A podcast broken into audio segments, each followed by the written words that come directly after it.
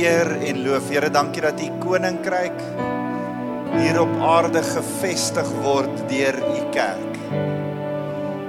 Here, ons wil saam met al die kerke reg oor ons land en oor die wêreld kom sê, Here, hier is ons, gebruik ons sodat die koninkryk van die hemel hier op die aarde totaal en al gevestig kan word. Here, dankie dat dit nie iets is wat ver is en wat ons eendag sal sien nie, maar dat ons dit nou kan beleef.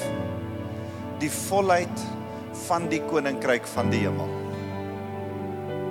Here, mag ons daarin begin wandel, mag ons dit begin deel maak van elke deel van ons lewe. As ons U so aanbid, is dit vir ons so lekker om te kom sê, Here, alle mag en alle krag behoort aan U. U is ons Vader. Ons wil vir U kom sê, Here, gebruik ons om U koninkryk te vestig. Dankie, Here. Dankie, Jesus.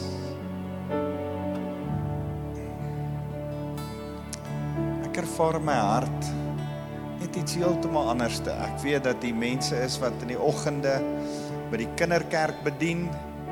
Ek weet dat die mense is wat by ander gemeentes bedien.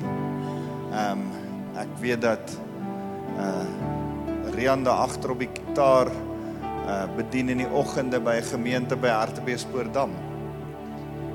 En ek wil ver oggend uh, vanaand net net 'n geleentheid neem en vir die ouens wat by die kinderkerk bedien, spesifiek by ons kinderkerk of enige ander kinderkerk in die stad eers enige ander gemeente iets anders te doen. Ons wil ver oggend vanaand vir julle bless en net vir julle bid. Wil julle nie vorentoe kom en net hier voorkom staan nie? Kom staan net hier voor. Hier's 'n paar van die kinderkerk ouens. As jy van 'n ander gemeente af is en daai gemeente het nie aandienste nie en jy's betrokke by daai gemeente van jou en jy kom kuier vir ons gereeld, kom staan asseblief hier. Ons wil uh, ook vir jou seën.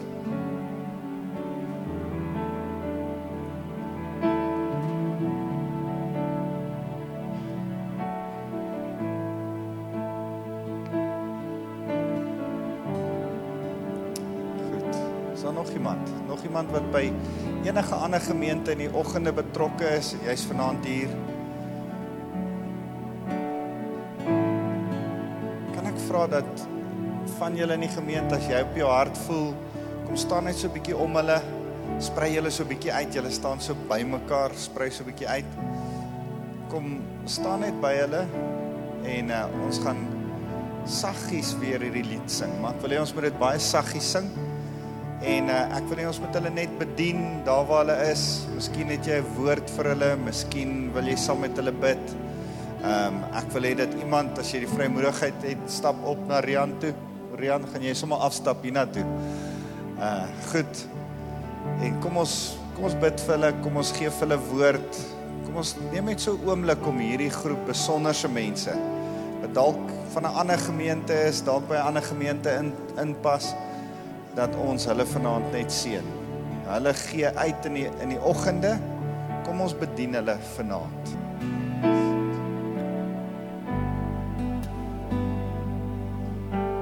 Kom ons steek ons hande uit en dan seën ons hulle saam. Here, ons wil hierdie groep besonderse mense wat in die oggende by verskillende gemeentes betrokke is verskillende plekke bedien. By ons kinderkerk by ander gemeentes praise and worship spanne kinderkerke met verskillende bedieningspanne Here ons wil hulle kom seën. Ons wil kom vra Here dat hierdie aandienste regtige tyd van volmaak vir hulle sal wees. Wat hulle sal kom kom kry wat u vir hulle wil sê in die aande. Here dankie vir die bereidwilligheid om uit te gee. Maar Here mag hulle bedien word. Vanaand en elkeen van die aandienste wat hulle bywoon. Here, ons vra dat U U Heilige Gees in en deur hulle lewens sal laat werk. Here, as U in hulle lewens werk, vra ek dat U hulle sal opbou, sal toerus, nuwe krag sal gee. En Here, as U deur hulle lewens werk, vra ek dat hulle dit sal geniet. Geniet om uit te gee, geniet om mense te bedien, geniet om kinders en en mense se lewens verander te sien as hulle hulle bedien. Here, dankie vir die voorreg wat ons het om vanaand hierdie groep mense te seën met die krag van die Heilige Gees en met die liefde van Jesus Christus. Ons loof U naam, Here. Amen. Amen. Julle kan gerus gaan sit.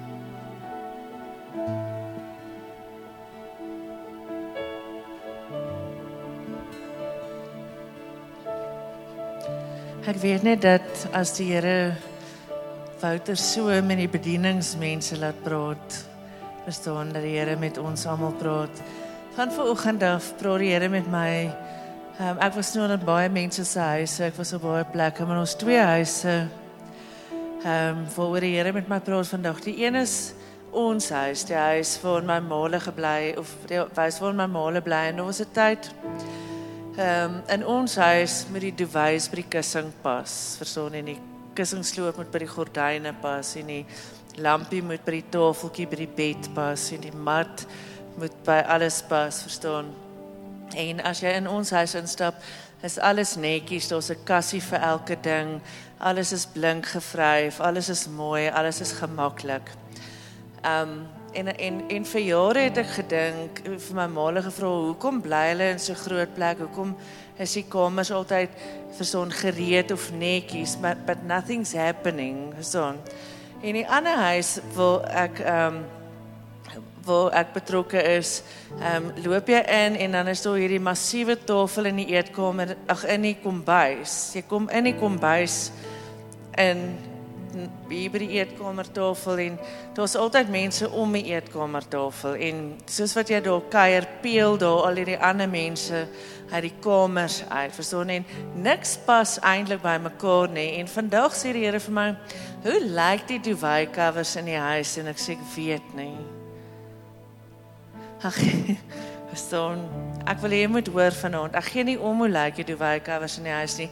Ek weet regtig nie of dit by die gordyne pas nie. Ek's nogal iemand wat hou van goedjies wat by mekaar pas. Dit, dit maak nie saak of die goed by mekaar pas nie. Maar in daai huis is jy altyd welkom. In daai huis is daar altyd genoeg kos. Daar's altyd kos. In daai huis is daar altyd plek. En die mense wat daar versorg word is mense wat nie 'n plek het nie, mense wat moeg is vandag, mense wat seer het, mense wat nie welkom voel op 'n ander plek nie. Hulle is altyd welkom in daai huis. En die Here sê vir my, ek en jy kan kies watter huis ek en jy is. Ek het gedink dit gaan oor die huise En dit gaan oor die huise, dit gaan oor nuwe huise begin en dit gaan oor 'n nuwe kerk begin um, vir 'n Engelse gemeente van nuwe kulture en die Here waarsku ons vandag en as ons moet oppas want ons wag die hele tyd vir die regte dat die huis reg is. Verstaan ons wag vir die regte duvet en die regte gordyn en ons mis dit want eintlik al wat hy wil hê is om die hart van die huis te wees. Hy wil hê mense moet net welkom wees, hulle moet kan inkom. Hulle gee regtig nie om. Ons gee om oor die duvet en die gordyn. Hulle gee regtig nie om nie. Hulle wil kos hê, hulle wil water hê, hulle wil liefde hê. Dis al wat hulle wil hê. En die Here sê vir my en vir jou, jy het al hierdie goed wat jy vir mense kan gee. Hy het vir jou 'n huis vol gawes gegee en talente en jy wag die hele tyd vir die gordyn en vir die duvet te pas. Jy wag die hele tyd totdat jy die lampskerm kan bekostig. Met ander woorde, jy wag die hele tyd om goed genoeg te wees. Jy's so bekommerd oor wat gaan die mense sê en wat is dit wat jy wil gee nie perfek is nie dat jy niks gee nie jou huis is leeg. Nothing's happening.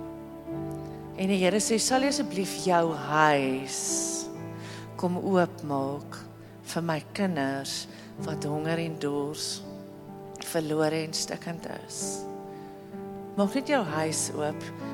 Jy gaan nooit goed genoeg wees nie.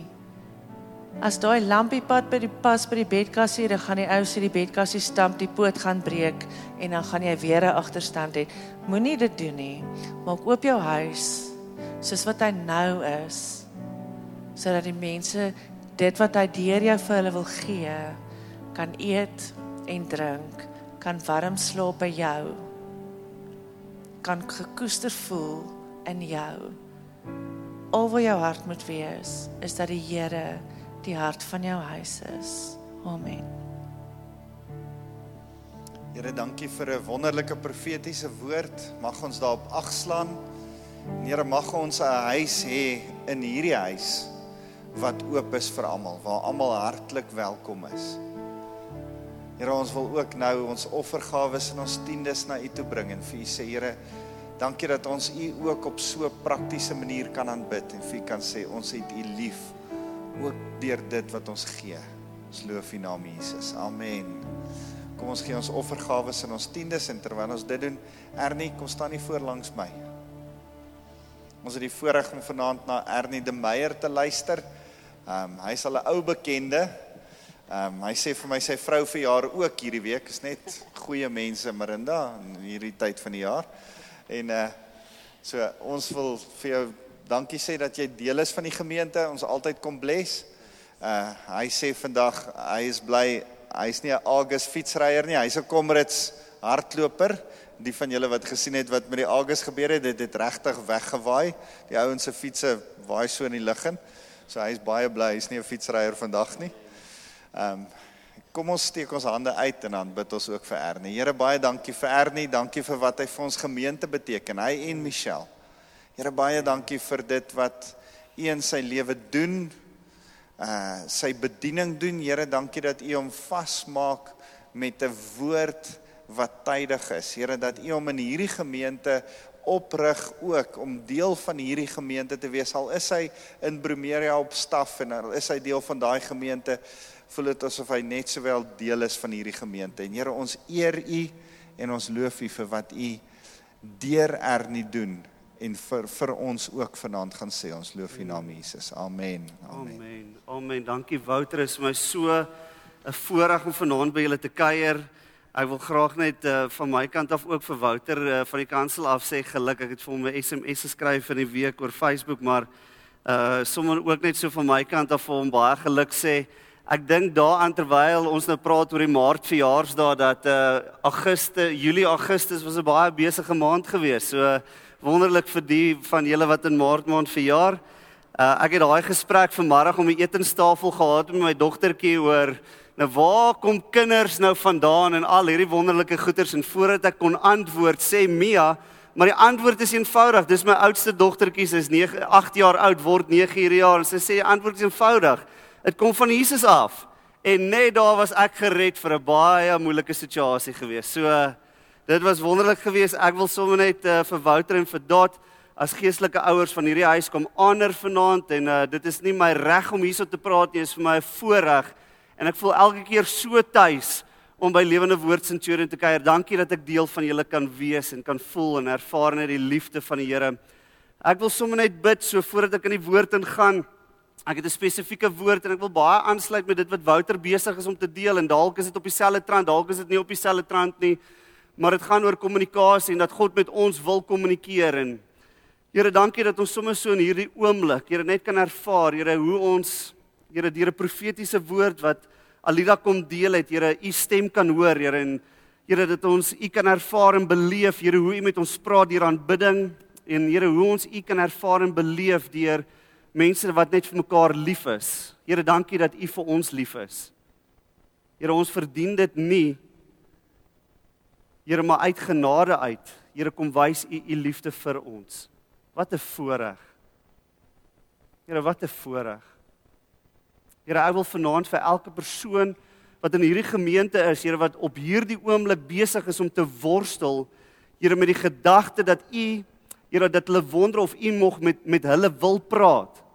Here dat U vanaand hulle harte net sal kom rustig maak. Here dat hulle vanaand uit hierdie diens uit sal stap met 'n woord van U af. In die naam van Jesus. Here nie omdat ek eh, hierso is nie, Here, maar omdat U Gees, Here soos wat ons gesing het ook vroeër, Here vanaand hier teenwoordig is. Here, ek wil as te ware myself kom eenkant plaas. Here, ek wil myself beskikbaar stel vir u Gees om vanaand te kom spreek in die naam van Jesus Christus. Amen. Amen. Dit is vir my lekker om oor hierdie onderwerp vanaand te kan kom gesels en uh die tema van vanaand is die volgende. En uh, uh ek het getitel Praat jy God se taal?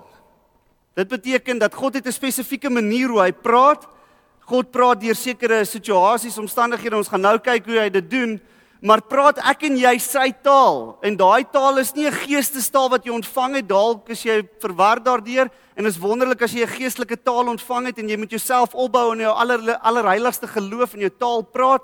Dit is Romeine 8 vers 26, maar hierdie taal is die karakter van God. Die oomblik wanneer ons praat oor kommunikasie is daar iets van daardie persoon se karakter wat oorgedra word. Ek vind my in die voorbereiding dat uh, soms in my lewe het ek party mense se mannerismes aangeleer deur die manier hoe hulle praat van vooraf of hoe ek luister na hulle preek en dan ewe skielik vind ek myself en ek wil dieselfde manier praat as wat hierdie persoon praat.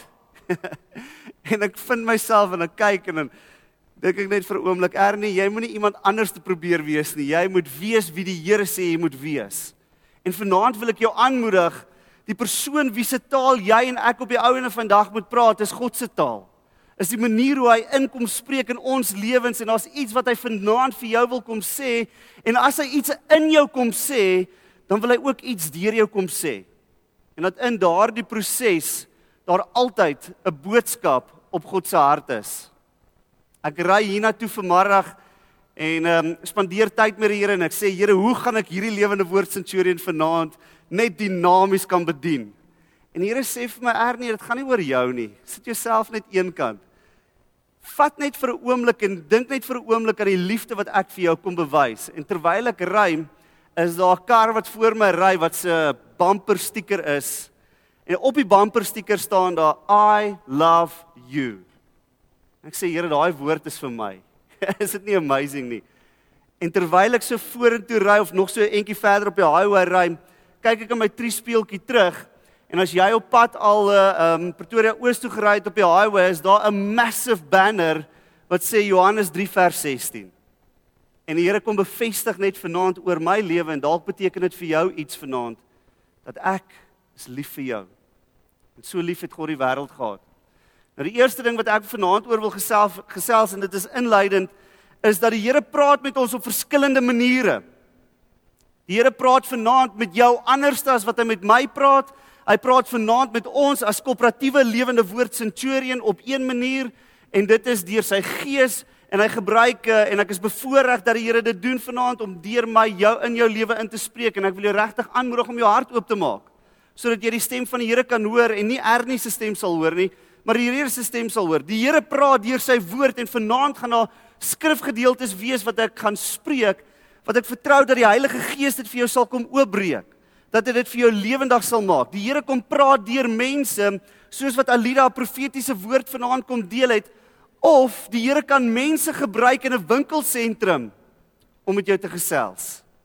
Die vraag is net is jou hart oop om die Here se stem in daai oomblik te kan ontvang. Die Here kom praat deur jou omstandighede. Een ding wat die Here vanoggend duidelik gesê het is is dat die Augustus gaan nie gebeur nie of dit was deur die uh die uh die ouens wat dit gereël het, die organiseerders of nie, het die Here se wind daardeur gewaai en gesê vandag gaan ons nie ry nie vir wat ook al se rede, dit is vir my en vir jou om nie dit te weet nie. Die Here praat deur wonderwerke en ek het al gesien hoe die Here deur 'n wonderwerk in een oomblik 'n koöperatiewe oomblik soos hierdie die gees van die Here so duidelik in 'n in 'n plek inbring dat die vrees van die Here en dit is nie 'n bang vrees nie, dit is 'n 'n 'n vrees vir ootmoedigheid of daai daai oomblik wat jy bewus word van die Here se teenwoordigheid is groter as my en jou teenwoordigheid. En waar ek vir 'n halfuur of vir 'n uur lank sien hoe mense op hulle knieë voor die Here lê. En die Here kom deur so 'n wonderwerk en maak die uh, maak mense bewus van sy van sy stem. Die Here kan met ons praat deur musiek en persoonlik praat die Here met my deur musiek. Luister na uh, aanbiddingsmusiek en in daardie aanbiddingsmusiek is die Here besig om sekere dinge in my lewe vas te maak en dan een van die ander maniere hoe die Here gesels is die Here gesels deur sy skepping. Deur dit wat hy gemaak het. Ek weet nie van jou nie, maar daar is nie 'n beter of wanneer my ore meer oper is en duideliker is om die Here se stem te hoor as ek my voete, as ek my skoene uittrek en ek loop op daardie strand en ek sien hoe die golwe een keer op 'n ander keer oor mekaar spoel en ek bewus word van die Here se genade wat so is elke dag in my lewe nie. Dalk is jy Dalk is jy 'n natuurmens wat daarvan hou om in die in die wildernis te sit en terwyl jy besig is om die son sak te sien, is daar iets van die Here se liefde wat oor jou gespreek word. Dalk is dit as jy op die see is of op die strand is soos wat dit met my is, maar die Here kom deur sy skepping en hy kom praat met ons. Die Here wil vandag nog met ons kommunikeer. En ek wil dit vanaand bevestig dat die Here wil so met jou kom gesels deur hierdie maniere. Die vraag wat ek vir my vra terwyl ek besig is om voor te berei is die Here wil met ons praat is die vraag is wil ek en jy luister? Somstyds wil ons nie luister na die Here se stem nie want ons wil hê die Here moet antwoord op ons roepstem soos ons wil hê die Here moet antwoord. Is dit nie so nie? Die Here moet ons antwoord op die verwagting van dit wat ons sê en die Here kom en ontmoet ons soms op daardie plek van ons verwagting, maar die Here kom doen bonatuurlike goeders op tye wanneer ek en jy dit dalk die minste verwag. Wanneer ons die minste bewus is van sy teenwoordigheid, kom maak die Here iets in ons lewens wakker en kom praat hy met ons. Die vraag is is ek en jy oop om op daardie oomblik te hoor dit wat die Here in ons lewens wil kom inspreek. Jy sien die oomblik as die Here iets in ons lewens kom inspreek, dit is soos hierdie diens vanaand, kom aktiveer hy iets in jou lewe of hy kom verander iets in jou lewe. Die Here sal nooit net kom en vir jou sê dat ek is lief vir jou sonder dat hy vir jou 'n bewusmaking wil maak dat deur sy liefde daar iets verander in jou lewe nie. Wanneer die Here kom en hy kom sê vir jou dalk iets rondom die rigting jy waartoe jy nodig het om te beweeg, kom aktiveer hy geloof in jou lewe sodat jy die waagmoed sal hê om dit te gaan aanpak wat die Here op jou hart lê om te doen.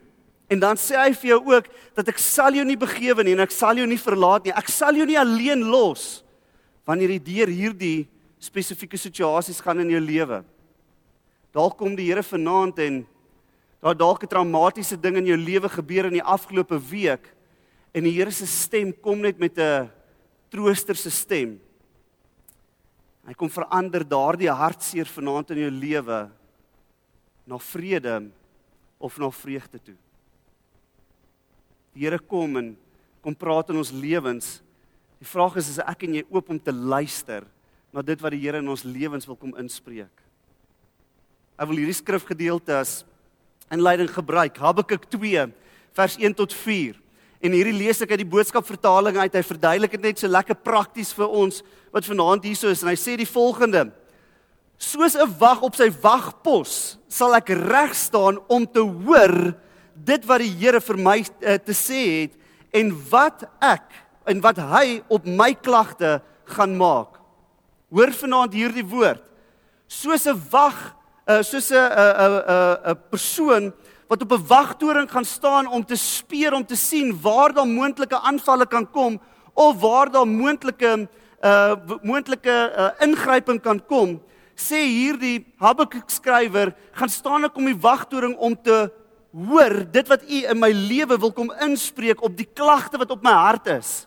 Ek weet nie wat is dit wat vanaand op jou hart is en dit wat die Here vanaand nodig het om in te spreek in jou lewe nie maar daar is 'n oomblik waar ek en jy onsself gaan gaan posisioneer om te hoor van die Here, om te gaan luister doelgerig wat die Here in ons lewens wil inspreek. Ons ons noem daardie tyd dalk stilte tyd. Ons noem daardie tyd dalk 'n ingryping van die Here af, maar daar's 'n oomblik wat ons gaan wag om te hoor dit wat die Here in ons lewens wil kom inspreek. So het die Here my dan geantwoord en die Here kom antwoord. Die skrywer skryf versigtig en duidelik op kleitablette en as jy vandag se tyd leef op jou iPad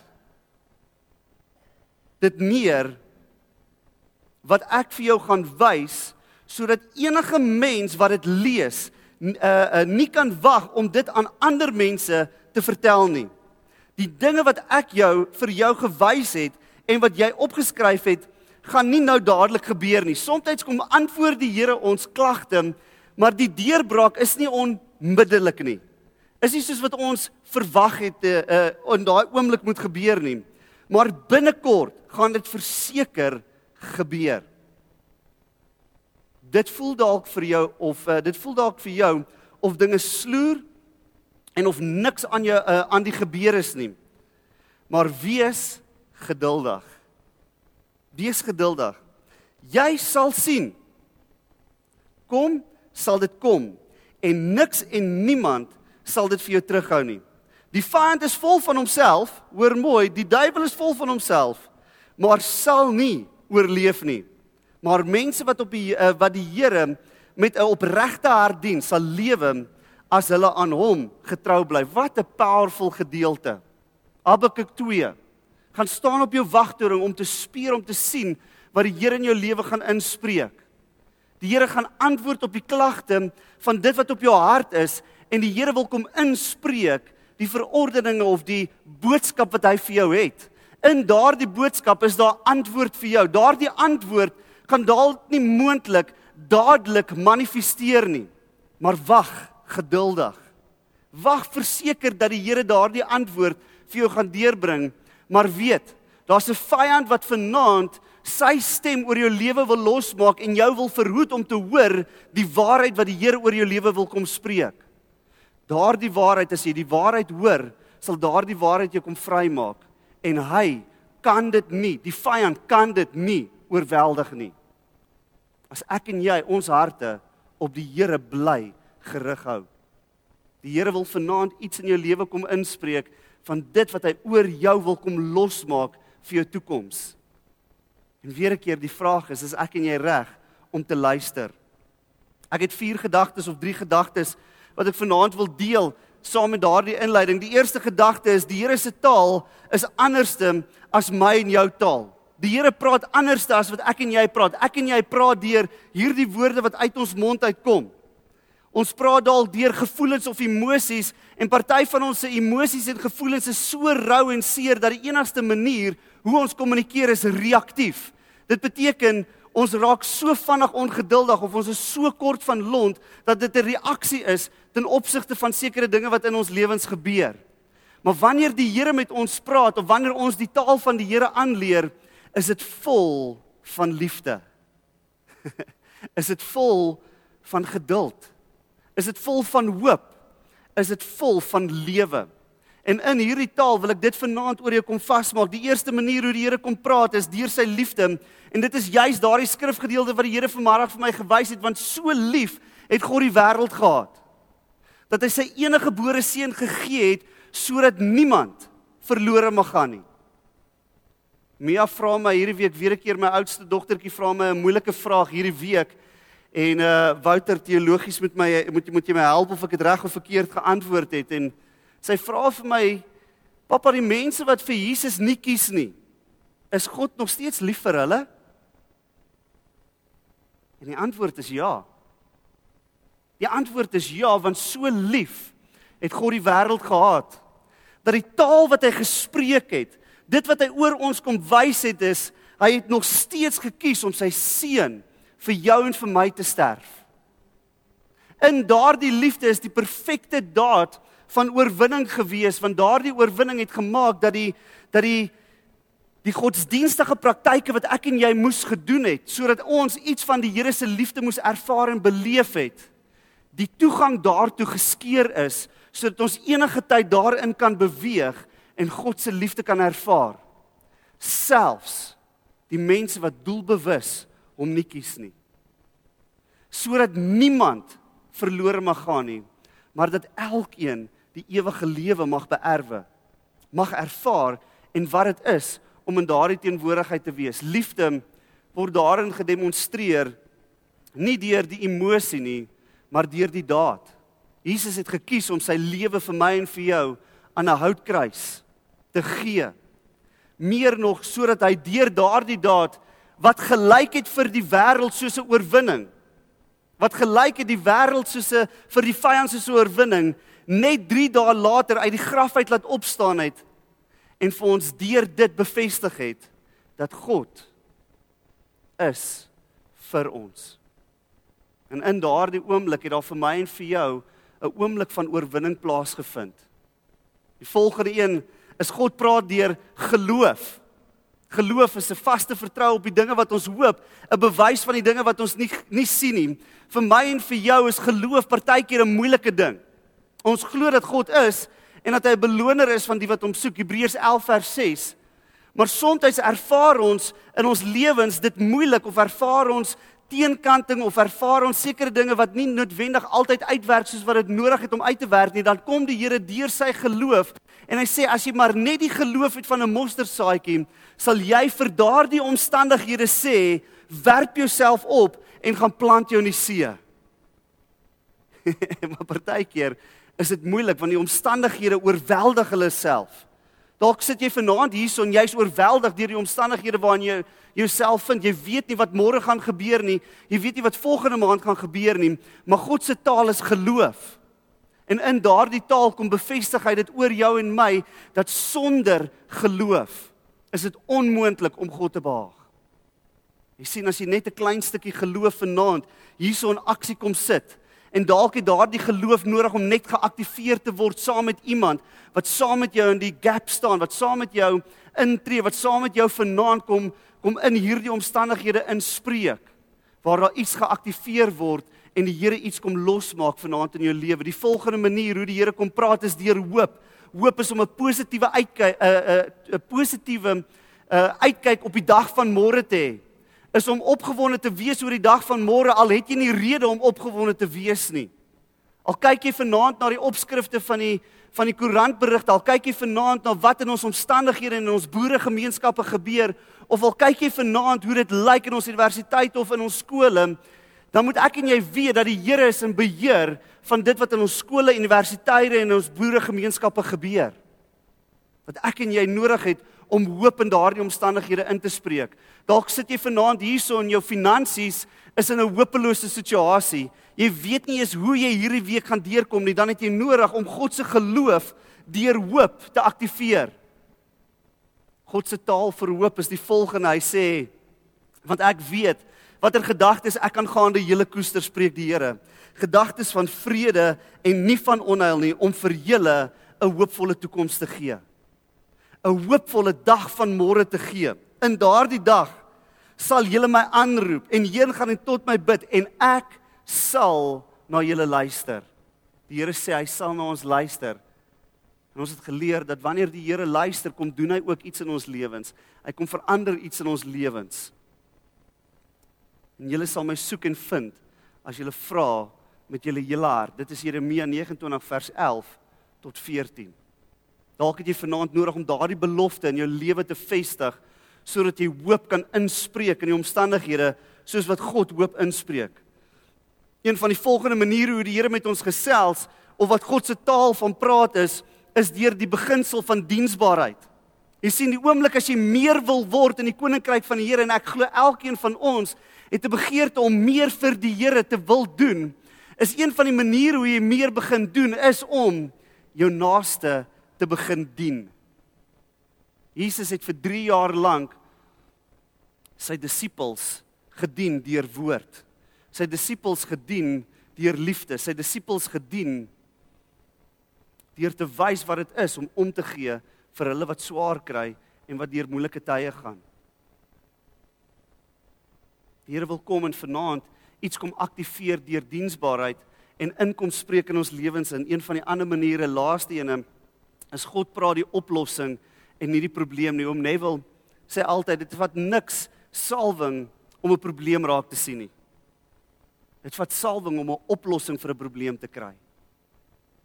Jy sien, vanaand praat die Here in my en jou lewe in die oplossing en terwyl ek hieraan dink, dink ek vir 'n oomblik dat as God die probleem konstant gepraat het of op die probleem moes gefokus gewees het, die oomblik toe hy die potensiaal in Moses raak gesien het, om die bevryder te wees van die Israeliete uit Egipte uit na die beloofde land toe. En as God moes ge, uh, moes moes geplaag gewees het oor die probleem, toe Moses na hom toe gekom het en gesê het ek kan nie ek kan nie met met Farao gaan praat. Ek hak, ek kan nie maar u kan my nie gebruik nie. En God in daardie oomblik moes gesê het Moses, jy's reg. Ons het 'n probleem. Wat gaan ons doen? Moses, ek ek ek het nie ek jy vang my onkant. Jy het my heeltemal verras deur dit wat jy nou net gesê het. Moses, ek gaan iemand anders te moet kry. Kry gou vanaf vir my iemand. Kom ons skarrel. Het God dit gesien? God het die potensiaal in Moses se verskoning raak gesien. Dink vir 'n oomblik, wat is jou en my verskoning? En die Here sien ver bo, ver verder as die verskoning wat ek en jy bring om nie hom te gaan wys vir die wêreld nie. Of om dit te gaan wees wat die Here deur jou en my wil kom vrystel nie. Jy sien as God 'n probleem gehad het of die probleem moes raak gesien het in Gideon se lewe en God sê vir hom magtige magtige krygsman mighty valor man en Gideon is se Here met wie praat u nou? Here my broer, kom ek vertel jou van hom. Hy's amazing. Hy is great. Kan ons nie asseblief hierdie gesprek net 'n halfuur later hê dat ek net hom inkry sodat hy net die persoon wees met wie hy sê en die Here sê Gideon, jy is die magtige krygsman wie ek wil gebruik. Jy sien vanaand kom die Here en hy sê jy is meer as 'n oorwinnaar. Hy kom sê vir jou en vir my dat jy is 'n koninklike priesterdom. Jy is 'n uitverkore geslag, toeberei vir goeie werke, toegerus vir goeie werke deur dit wat ek in jou begin het. Dit wil ek kom vir uh, dit wil ek kom volbring. Maar ek en jy moet drie, uh, moet breek met die leuns van die vyand oor ons lewens. Jy sien, die vyand se stem is een van die stemme wat ek en jy moet on onderskei wat ons lewens wil kom probeer wegdraai van God se potensiaal af. Daarom kom die die vader van die leuns en Jesus as in die woord in Johannes 8 vers 43 eh, tot 45 en hy sê waarom ken julle my spraak nie Waarom ken julle my taal nie? En hy praat met die Fariseërs wat konstant in hierdie hoofstuk besig is om hom uit te daag rondom wie dink Jesus is hy nou eintlik om hierdie stellings te sê of hierdie boodskap te bring wat hy op hierdie oomblik besig is om te bring. En hy sê vir hierdie ouens: "Julle ken my taal nie. Julle weet nie hoe ek besig is om te praat en julle word bestuur of julle ken die taal van iemand anderste." Hy sê omdat julle na my woord nie kan luister nie. Julle het die duiwel as 'n vader en die begeertes van julle vader wil julle doen. Hy was 'n mensemoordenaar van die begin af en staan nie vir die waarheid nie. Omdat daar in hom geen waarheid is nie. Wanneer hy leentaal praat, praat hy uit sy eie omdat hy 'n leenaar is en die vader daarvan. En ek en jy moet onderskei wat is die leuen en wat is die waarheid? Wat is God se waarheid vanaand oor jou en oor my lewe? Dan sê hy die volgende en hy kom en hoe ek en jy dan kom en die leuen kom afbreek in ons lewens is deur ons gedagtes. Voordat ek en jy 'n woord spreek, het daar iets in ons harte al reeds gebeur, is daar iets wat in ons gedagtes plaasgevind het. En ons eh, voordat ons hierdie woorde laat buitekant toe laat gaan, moet ons seker maak dat die intensie van ons hart is. Jy het al hierdie ding hoor sê, iemand het gesê waarvan die hart van vol is, loop die mond van oor. Jy sien, ek en jy het nodig om ons gedagtes op Jesus te vestig. Dan kom 2 Korintiërs 10 vers 3 tot 6 en hier is 'n kragtige skrifgedeelte. Hy sê want hoewel ons in die vlees wandel, voer ons nie die stryd volgens die vlees nie, want ons wapens van ons stryd is nie vleeslik nie, maar kragtig deur God om vestings om sterk torings neer te werp terwyl ons die planne verbreek en elke skans wat opgewerp word teen die kennis van God. Dit is die leuns wat opgebou word wat die vyand oor ons lewens spreek. Dit wat ons dalk oor onsself glo wat nie God se waarheid is nie. Teen die kennis van God en elke gedagte gevangene neem tot die gehoorsaamheid aan Christus.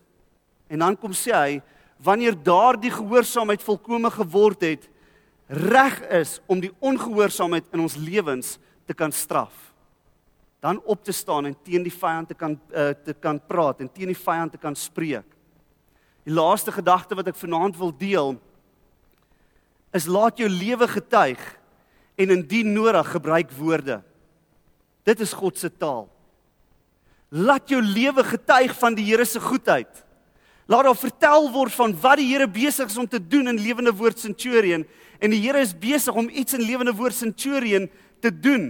Ek kan ervaar soos wat ons vanaand hierso sit en soos wat ons besig was met die aanbidding en soos wat Alida getuig en soos wat daar uh, aktiwiteite is wat deur die uh, deur die loop van hierdie kwartaal in hierdie gemeente besig is om plaas te vind, is die Here besig om te getuig. Is die Here besig om deur mense gebruik te word, is die Here besig om kragtadige goeders te doen. Maar hy doen dit nie noodwendig deur woorde nie, Hy doen dit deur mense se lewens. Daar's niks so kragtig sodat wanneer iemand 'n drukkie nodig het, dat die Here kom en iemand kom oortuig van sy liefde deur 'n drukkie te kom gee nie.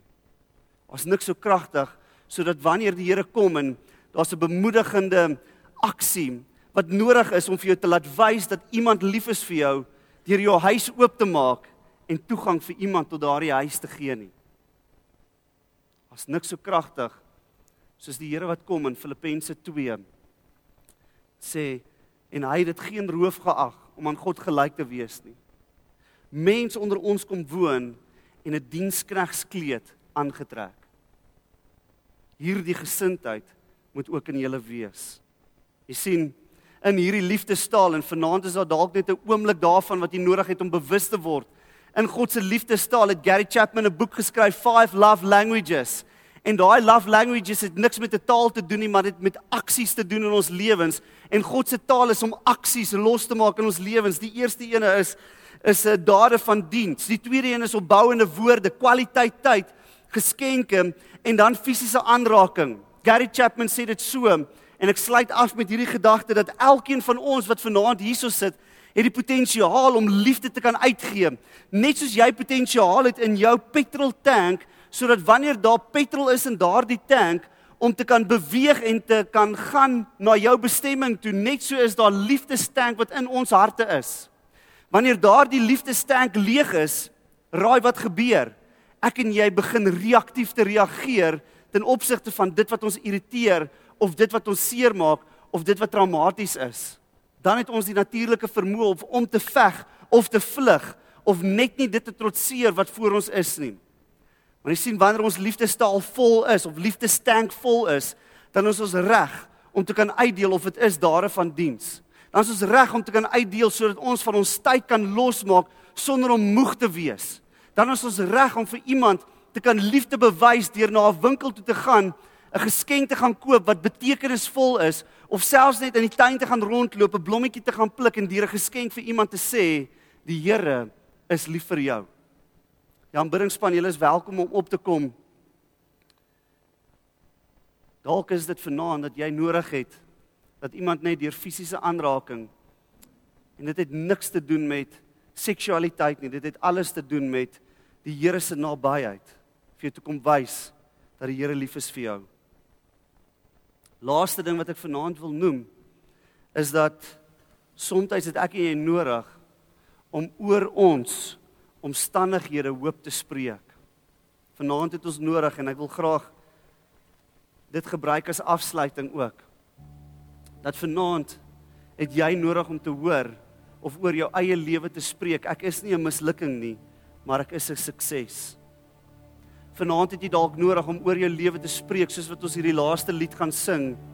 Dat ek is tot alles in staat deur Jesus Christus wat vir my die krag gee.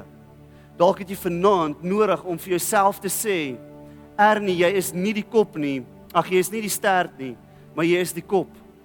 Jy is die kroon van sy skepping. Vanaand het jy dalk nodig om die vyand te konfronteer met hierdie woorde groter is hy wat in my is as hy wat in die wêreld is.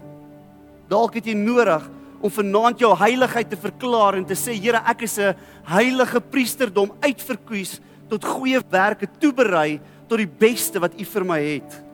Dalk het jy nodig om vanaand oor jou lewe te spreek dat elke goeie gawe wat die Here vir my gegee het, is van Hom af en is geskenke sodat ek dit kan gaan uitdeel vir ander mense. Dalk het jy nodig soos Psalm 30 sê. Hy sê though the sorrow may be in this night Dalk ervaar jy hartseer. Dalk ervaar jy pyn. Dalk is jy vanaand op 'n die Engelse woord 'n vulnerable plek op jou hart. Waar die Here se belofte is, but the joy comes in the morning. Dat die vreugde kom in die oggend. Ek weet nie waar jy vanaand is nie. Ek weet nie wat het jy vanaand nodig om te hoor van die Here af nie. Dalk was daar iets deur die loop van hierdie woord wat in jou hart gefestig is. En wil ek dit net oor jou kom bid. Dalk het jy nodig vanaand om geloof te aktiveer en as ons afgesluit het vorentoe te kom en toe te laat dat die bedieningsspan jou dalk net bedien. Dalk het jy dit nodig om die Here se bewustheid in hierdie laaste lied te hê. Wil jy nie vir 'n oomblik jou hart oopmaak om te luister dit wat die Here in jou in wil kom speur nie. Hierdie laaste oomblik is 'n oomblik en wanneer jy op die wagtoring gaan staan, is daar nie 'n spesifieke tyd daaraan gekoppel nie. Daar's 'n gesindheid daaraan gekoppel. Wil jy nie in hierdie laaste oomblik van hierdie diens soos wat ons die aand gaan afsluit vir oomblik om sê Here, ek wil vanaand in hierdie oomblik waar ons in hierdie gebou is vanaand op my wagtoring gaan staan. Here om te spreek dit wat U in my lewe wil kom inspreek in hierdie week wat voorlê.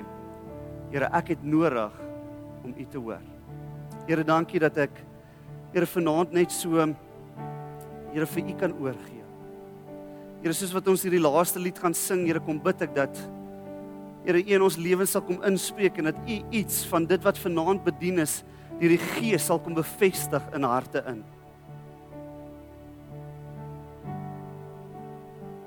Here mag ons vanaand Here soos uh, Efesiërs 1 vers 17 sê that we will open up the ears of our hearts.